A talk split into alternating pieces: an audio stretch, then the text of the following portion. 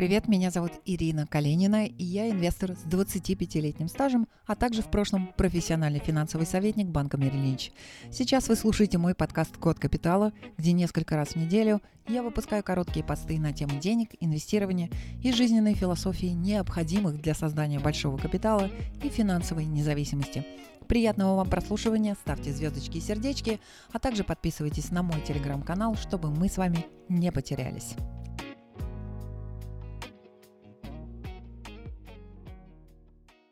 Итак, друзья, в этом подкасте говорим с вами о том, как инвестировать в акции для начинающих и обсуждаем те пять шагов, которые вам необходимо сделать для того, чтобы начать инвестировать.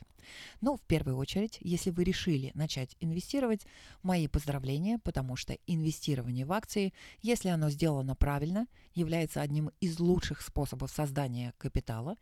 И мы будем говорить с вами о том, как инвестировать деньги в фондовый рынок, чтобы вы были спокойны и уверены, что делаете все правильно.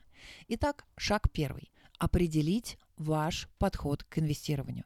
Первое, что вам нужно сделать, э, до того, как начать инвестировать, нужно а, понимать, каков какая специфика вашего подхода. Некоторые инвесторы предпочитают покупать отдельные акции, в то время как другие придерживаются менее активного подхода и покупают биржевые фонды или индексные фонды. И я предлагаю вам ответить для себя на несколько следующих, на несколько вопросов для того, чтобы определить, что вам подходит лучше.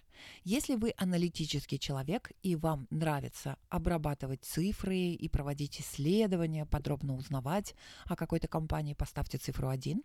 Если вы ненавидите математику или не, и не хотите делать кучу домашней работы и тратить на это время, поставьте цифру 2. А, если у вас, а, если заявление, что у вас есть каждые неделю часов, а, в каждую неделю несколько часов, чтобы посвятить инвестированию на фондовом рынке, поставьте цифру 3. Если вам нравится читать о разных компаниях, в которые можно инвестировать, но у вас нет никакого желания погружаться во что-либо связанное с математикой, а финансовая отчетность – это математика, поставьте цифры 4. Ну а если вы очень занятой профессионал, и у вас нет вообще времени учиться а, инвестировать или нет времени анализировать акции, поставьте цифру 5. Я прочитаю внимательно ваши комментарии а, мы продолжаем с вами. И хорошая новость, в принципе, заключается в том, что независимо от того, поставили вы цифру 1, 3, 5 или другую, с, э, с каким из этих утверждений а, вы согласны, вы по-прежнему являетесь отличным кандидатом на роль инвестора на фондовом рынке, просто вам придется использовать разные инструменты. Единственное, что для вас изменится, это как инвестировать. Итак, а, различные способы инвестирования в фондовый рынок, ну, давайте я упрощу и выделю основные три. Вы можете покупать отдельные акции, вы можете покупать индексные фонды, и вы можете использовать некие робо-советники, которые автоматически делают инвестирование за вас. Это, наверное, единственный способ, которым я никогда не пользовалась лично. Но давайте начнем с отдельных акций.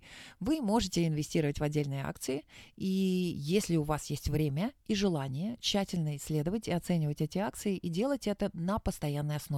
Если это так, то на 100% я рекомендую вам сделать именно это. Ваша доходность – это так называемый активный стиль инвестирования. А, он дает потрясающие результаты, если вы подходите к к этому сознанием дела. Умный и терпеливый инвестор вполне со временем может превзойти рынок вопреки всяким разным утверждениям которые вы можете встретить в рекламе именно индексных фондов. Но с другой стороны, если такие вещи, как ежеквартальные отчеты о прибылях и убытках, сезон отчетности и умеренные, там, несложные математические отчеты не кажутся вам чрезвычайно привлекательным, нет абсолютно ничего плохого и в более пассивном подходе, просто вы должны понимать, что ваша доходность может быть совсем не такой, как у активных инвесторов. А, другой способ. Итак, отдельные акции мы разобрали. Теперь говорим об индексных фондах коротко. А, помимо покупки отдельных акций вы можете инвестировать также и в индексные фонды, которые просто отслеживают индекс фондового рынка, такие как такой, как, например, индекс Standard Poor's 500, S&P 500, мы часто его будем упоминать. И когда речь идет об активных или пассивно управляемых фондах, мы обычно предпочитаем пассивные фонды. Конечно, есть исключения. Индексные фонды, как правило, имеют значительно более низкие затраты. Если вы эм, инвестор, который проживает за границей, то вам доступны даже фонды, где нулевые затраты почти что, 0,1, а, по-моему, самые низкие комиссионные, которые они берут. И практически вы гарантированно соответствуете долгосрочным показателям вот тех базовых индексов, под которые построен этот фонд. Надо сказать, что с течением времени S&P приносил общую доходность около 10% в год в годовом исчислении, и такие результаты могут со временем принести, создать вам существенный капитал, одновременно давая вам минимальное вовлечение. Ну и третий вариант, который у нас, может быть, в России еще не настолько широко используется, но широко используется и в Европе, и в особенности в Америке и в Канаде, это робосоветники. Это еще один вариант, популярность которого в последние годы резко выросла, но, может быть, это связано в том, что люди по большей части все-таки ленивы. Робот-консультант – это брокерская компания, который, по сути, инвестирует ваши деньги от вашего имени в целый портфель индексных фондов, который соответствует, по их мнению, а, наиболее полно вашему возрасту, устойчивости к риску и инвестиционным целям. Итак, друзья, мы поговорили с вами о первом шаге, на котором вы должны определить свой подход к инвестированию. Подход к инвестированию, как вы, возможно, уже догадались, будет связан с тем количеством времени и усилий, которые вы готовы посвятить инвестированию ваших денег. Ну, естественно, сколько вложил, столько получил. Это правило очень часто работает на фондовом рынке именно так. А, второй а, шаг, который вам нужно сделать, это решить, сколько вы будете инвестировать в акции первом вопросе, напомню, мы решали куда и как, а здесь во втором шаге мы будем решать, сколько мы будем инвестировать в акции. Давайте поговорим о деньгах, которые... Но сначала давайте поговорим о деньгах, которые не следует вкладывать в акции, потому что фондовый рынок – это не место для денег, которые вам понадобятся послезавтра. А, в частности, классическое инвестирование говорило о том, что не инвестируйте те деньги, которые вам понадобятся в ближайшие 3, а то и 5 лет. В то время как фондовый рынок почти наверняка растет в долгосрочной перспективе, а, это результаты статистического исследования, которое говорит о том, что акции растут 90% времени и 10% времени они падают. Поэтому на самом деле вам не нужно быть гением для того, чтобы зарабатывать на рынке. А, но в краткосрочной перспективе есть слишком много неопределенности в ценах на акциях, и на самом деле, деле падение рынка на 20% в любой конкретный год не является чем-то из ряда вон выходящим.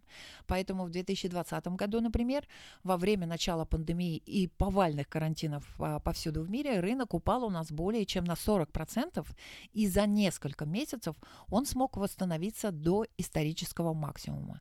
Так вот, какие деньги вам не стоит инвестировать, это в первую очередь ваш резервный фонд, о котором мы говорили несколько раз в предыдущих подкастах. А, не стоит инвестировать те деньги, которые вам понадобятся для оплаты следующего года обучения вашего ребенка поверьте, рынок, рынку все равно, что эти деньги нужны вам точному сроку. Он будет делать то, что он делает. И не стоит инвестировать те деньги, которые вы отложили на отпуск. Да, а, разные вещи могут случиться, а отпуск все-таки он один раз в году. Ну и вдобавок деньги, которые, например, вы откладываете на первоначальный взнос на квартиру, я бы на самом деле а, не рисковала их инвестировать на короткий срок, а, даже если вы не планируете купить дом в течение следующих пары-тройки лет. Таким образом, вот вы новичок в инвестировании, не знаете, с чего начать, да, то, а, в общем, а, нужно понимать, какие деньги нельзя инвестировать. Теперь давайте поговорим с вами о следующей части. Это а, о том, что делать с деньгами, которые вы можете инвестировать, то есть с деньгами, которые вам вряд ли понадобятся в ближайшие 3, а лучше 5 лет. А, эта концепция известная а, под названием распределение между классами активов или распределение активов. И здесь у нас в игру вступает несколько факторов. Если ваш возраст, кстати, является очень важным фактором, а также важным фактором является ваша толерантность или устойчивость, терпимость к риску и ваши инвестиционные цели. Напомню вам, что риск и доходность у нас всегда связаны прямо пропорционально. Чем больше вы рискуете, тем выше должна быть у вас доходность, но, естественно, риск предполагает не только то, что вы заработаете, э, он предполагает также по минимуму 50 процентов случаев, что вы можете эти деньги потерять. Именно поэтому он называется риск. А, соответственно, начнем с вашего возраста. Общая идея заключается в том, что по мере того, как мы становимся старше, акции постепенно занимают все меньшую долю в нашем портфеле и а, становятся все менее желательным местом для хранения ваших денег. Если, с другой стороны, вы молоды, у вас впереди десятилетия и десятилетия, чтобы пережить любые взлеты и любые падения на рынке, но это не тот случай, да, если а, вы на пенсии уже и зависите от своего инвестиционного дохода, в этом случае вы не можете рисковать так же, как те, у кого впереди там 20-30 лет а, инвестирования. Поэтому идеальный портфель для пенсионера – это портфель, который состоит фактически из одних облигаций. Эм, облигации, которые желать самые надежные, а, как правило, у них ниже всего доходность, ну, потому что они надежные, они платят меньше. Обычно это гособлигации, облигации в разных валютах для того, чтобы подстраховать себя от валютных рисков, ну и так далее. Мы будем говорить об инвестировании в облигации, но я хотела бы, чтобы вы поняли очень важную концепцию. Когда вы молоды, вы можете позволить себе риск. Когда вы уже на пенсии, риска не должно быть никакого. Поэтому надежные доходные инструменты в конце жизни более рискованные инструменты в начале жизни. А, это вот краткое такое эмпирическое правило, кстати, есть, которое поможет вам установить примерное распределение активов. Если а, сомневаетесь, что там должно быть в вашем портфеле, можете воспользоваться им или лучше поговорить с финансовым советником, естественно. Но эмпирическое вот это правило, или то, что мы часто называем правило указательного пальца, это самые примитивные и простые правила. Вам нужно взять свой возраст, вычесть его из цифры 110, раньше было 100, теперь 110, и это и вы получите приблизительный процент а, тех денег, а, который должен быть вложен в акции. Соответственно, если вам, предположим, 50 лет – отнимаем от 110 50, получаем 60, и 60% это как раз вот 60%, которые у нас должны быть вложены в акции. Это включает, обращу ваше внимание, чтобы не было путаницы, взаимные фонды и ETF, которые основаны на, которые инвестируют в акции, потому что есть ETF, которые инвестируют и в облигации, да, облигации это долговые обязательства. Соответственно, а вот оставшаяся часть должна быть вложена в инвестиции с фиксированным доходом, с низким уровнем риска, такие как облигации или а, или э, инструменты денежного рынка, совсем короткие облигации.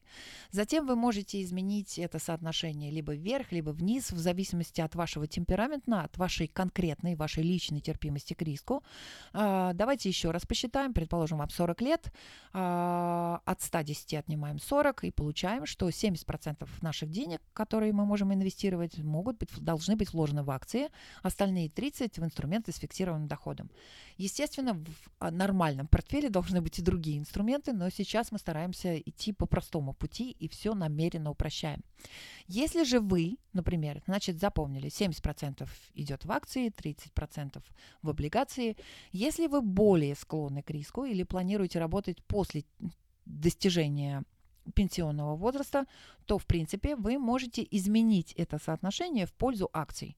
С другой стороны, если вам совсем не нравятся большие колебания в вашем портфеле, вы теряете сон и покой, вы можете изменить ситуацию в другом направлении и вместо 70 акций 30 облигаций сделать, например, 60 акций и 40 облигаций.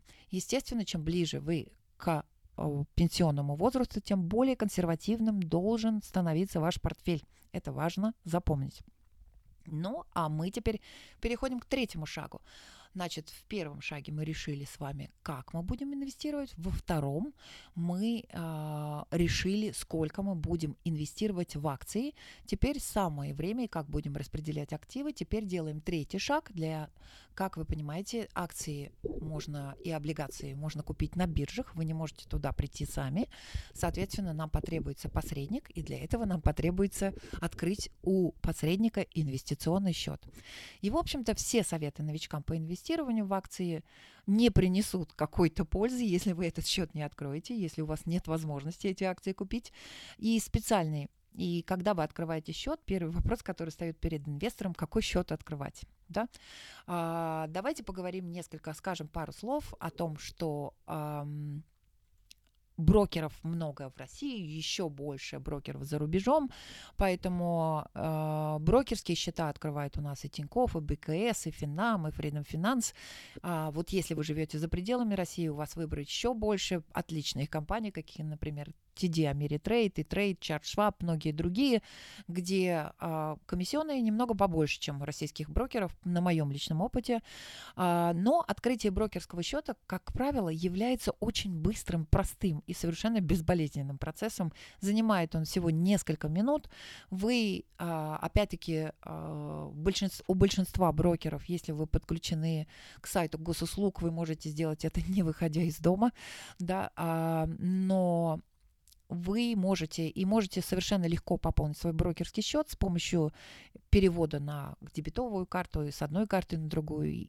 И открыть брокерский счет, я хотела подчеркнуть, это совсем не сложно, там нет никаких ракетных наук.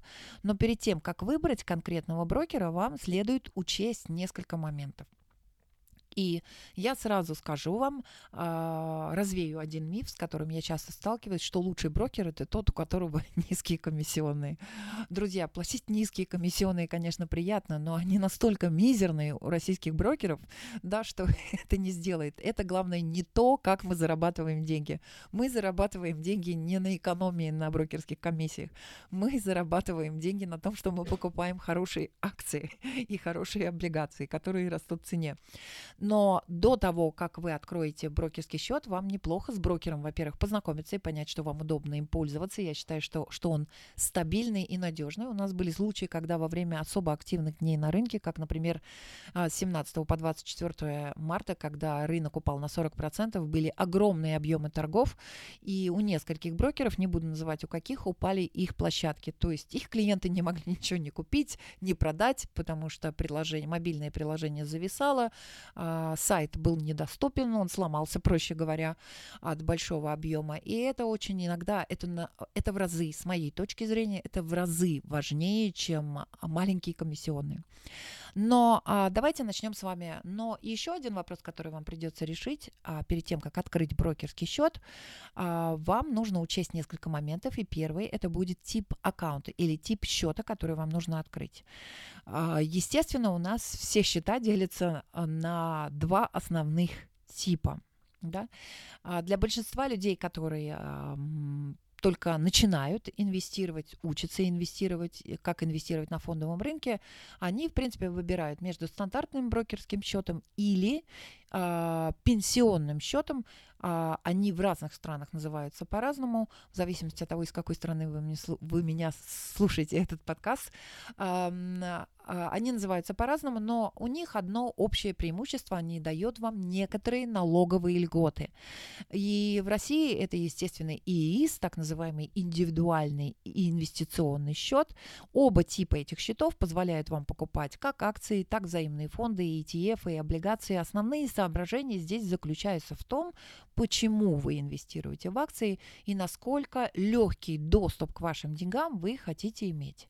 Если вам нужен легкий доступ к вашим деньгам, вы просто инвестируете на черный день или хотите просто инвестировать больше, чем годовой лимит взносов, потому что обычно счета, которые пенсионные имеют налоговые преимущества, они ограничены по количеству денег, которые вы можете туда инвестировать.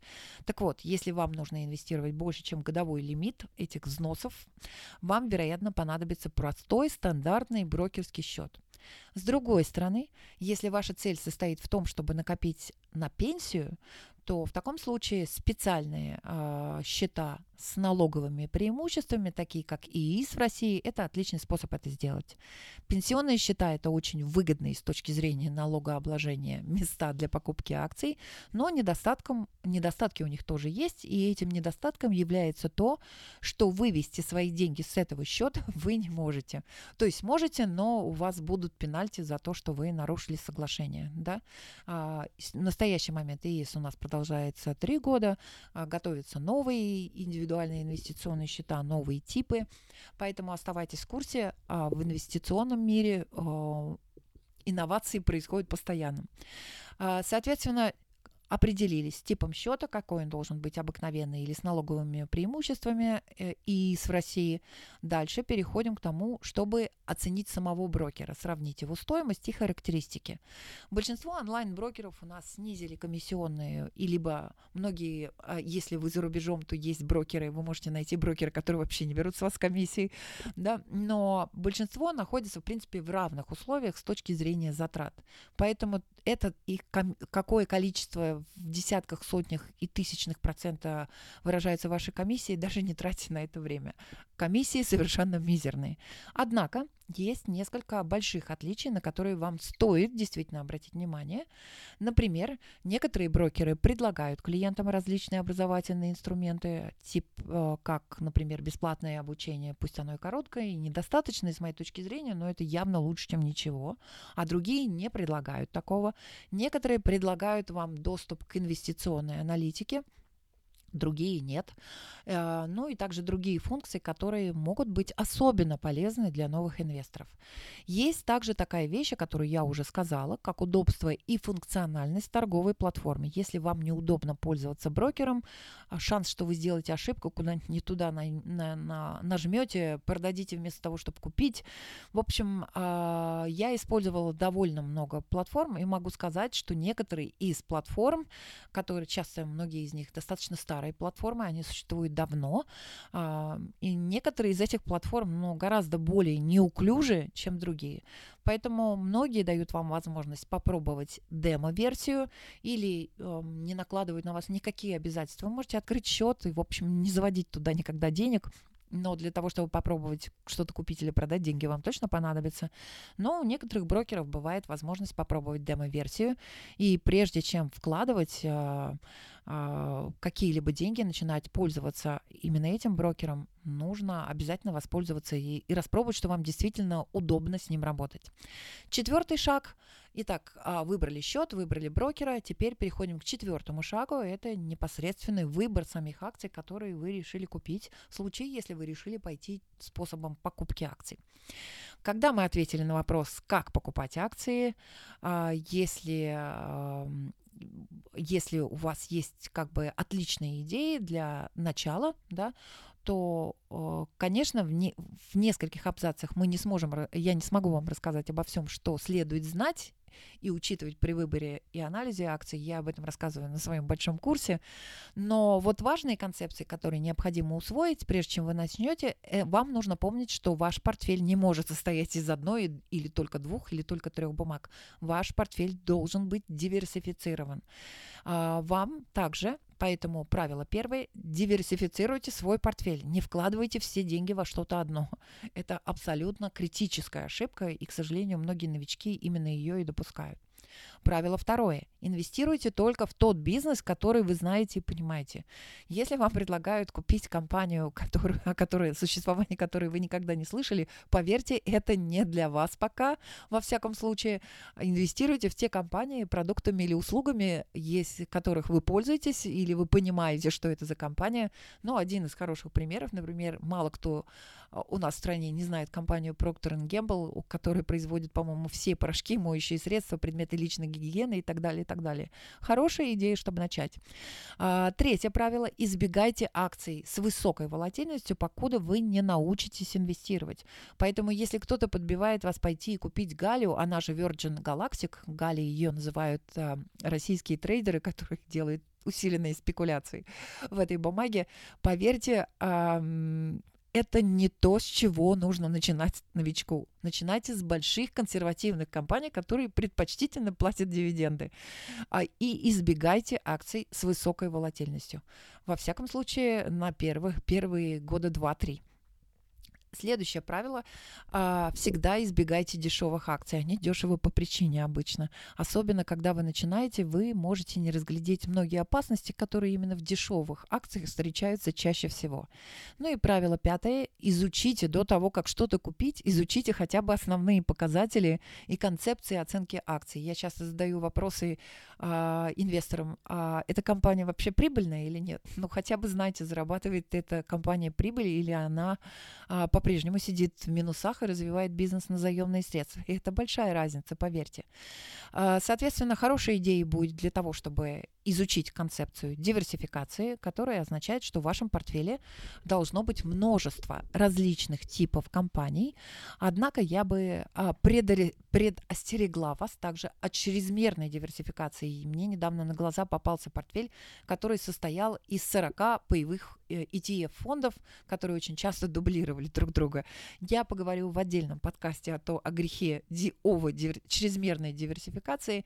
Поэтому придерживайтесь, пожалуйста, бизнесов, которые вы понимаете. И если выяснится, что вы хорошо оцениваете какой-то определенный тип акций, у многих любимыми акциями являются либо потребительские, это большие потребительские бренды, такие как Nike, как Starbucks, как, а, например, а, а, потребительские акции или технологические акции, если выяснится, что у вас вы хорошо оцениваете определенный тип, то нет ничего плохого в том, чтобы одна отрасль имела, занимала больший сегмент вашего портфеля, то есть вы инвестировали в нее больше денег, чем в остальные сектора. Ну и опять-таки покупка быстрорастущих акций может оказаться отличным способом создать капитал, но я бы советовала советовала вам воздержаться от э, чрезмерного увлечения, в особенности на первом пора, порах, покуда у вас не появится, э, покуда вы не станете хотя бы немного опытнее. Разумнее вот создавать базу для своего портфеля с надежными, устоявшимися предприятиями. Это так, так называемая компания большой капитализации или даже мегакапитализации. Если же вы не хотите инвестировать в отдельные акции, то, в общем, есть и другие способы. А, но если вы решите инвестировать в отдельные акции, вам, естественно, следует ознакомиться с некоторыми из основных способов их оценки. Справедливая стоимость, несправедливая стоимость. У нас, кстати, есть руководство по стоимостному инвестированию. Это отличное место а, для начала, и вы можете скачать его на нашем телеграм-канале «Код капитала». Мы периодически а, выкладываем ссылку доступа там. Тем не менее, что такое стоимостное инвестирование? Это когда вы находите акции, которые торгуются по привлекательным, читайте, дешевым ценам. И если вы хотите добавить в свой портфель захватывающих перспектив э, на случай долгосрочного роста, это уже другая стратегия, мы тоже будем о ней говорить чуть позже. У нас есть руководство по инвестированию в рост, и тоже периодически оно появляется на нашем телеграм-канале, поэтому не пропустите. Для этого вам, естественно, нужно этот канал найти и на него подписаться. А, итак, мы поговорили с вами про четвертый шаг. Ну и теперь переходим к заключительному пятому шагу, который, в принципе, можно охарактеризовать как «продолжайте инвестировать». А, это один из самых больших секретов, который никто не скрывает, кстати. А, и, кстати, этот секрет любезно был предоставлен самим оракулом, провидцем из Амахи, Уорреном Баффетом. Вам он говорит о том, что вам не нужно делать экстраординарные экстраординарные вещи, быть гением, чтобы получить экстраординарные результаты. Уоррен Баффет не только самый успешный долгосрочный инвестор всех времен и народов, но и один из лучших источников мудрости, в частности и для вашей индивидуальной инвестиционной стратегии. Надо сказать, что самый верный способ заработать деньги на фондовом рынке – это купить акции крупного бизнеса по разумной цене, стоимостное инвестирование, и держать их до тех пор, пока, да, покуда дела в бизнесе не пойдут отлично, и рынок, наконец, увидит огромный э, потенциал этой компании, который он просмотрел. Естественно, если вы будете держать их в портфеле продолжительное время, то вы можете столкнуться с некоторой волатильностью на этом пути, но со временем вы получите отличную прибыль от инвестиций, намного большую, чем та прибыль, которую получают краткосрочные спекулянты. А, поэтому а, напишите, пожалуйста, в комментариях к этому подкасту, понравился ли он. А, вы, наверное, обратили внимание, что он был больше, чем мы обычно делаем подкасты. А если вы новичок, напишите в комментариях мне, какие темы инвестирования для новичков вы хотели бы увидеть в наших выпусках. Удачи вам и до встречи!